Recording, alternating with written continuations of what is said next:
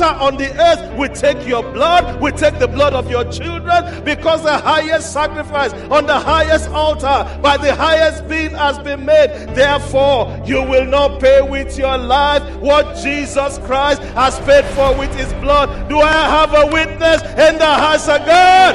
You believe that? Give them a shout. Glory to God.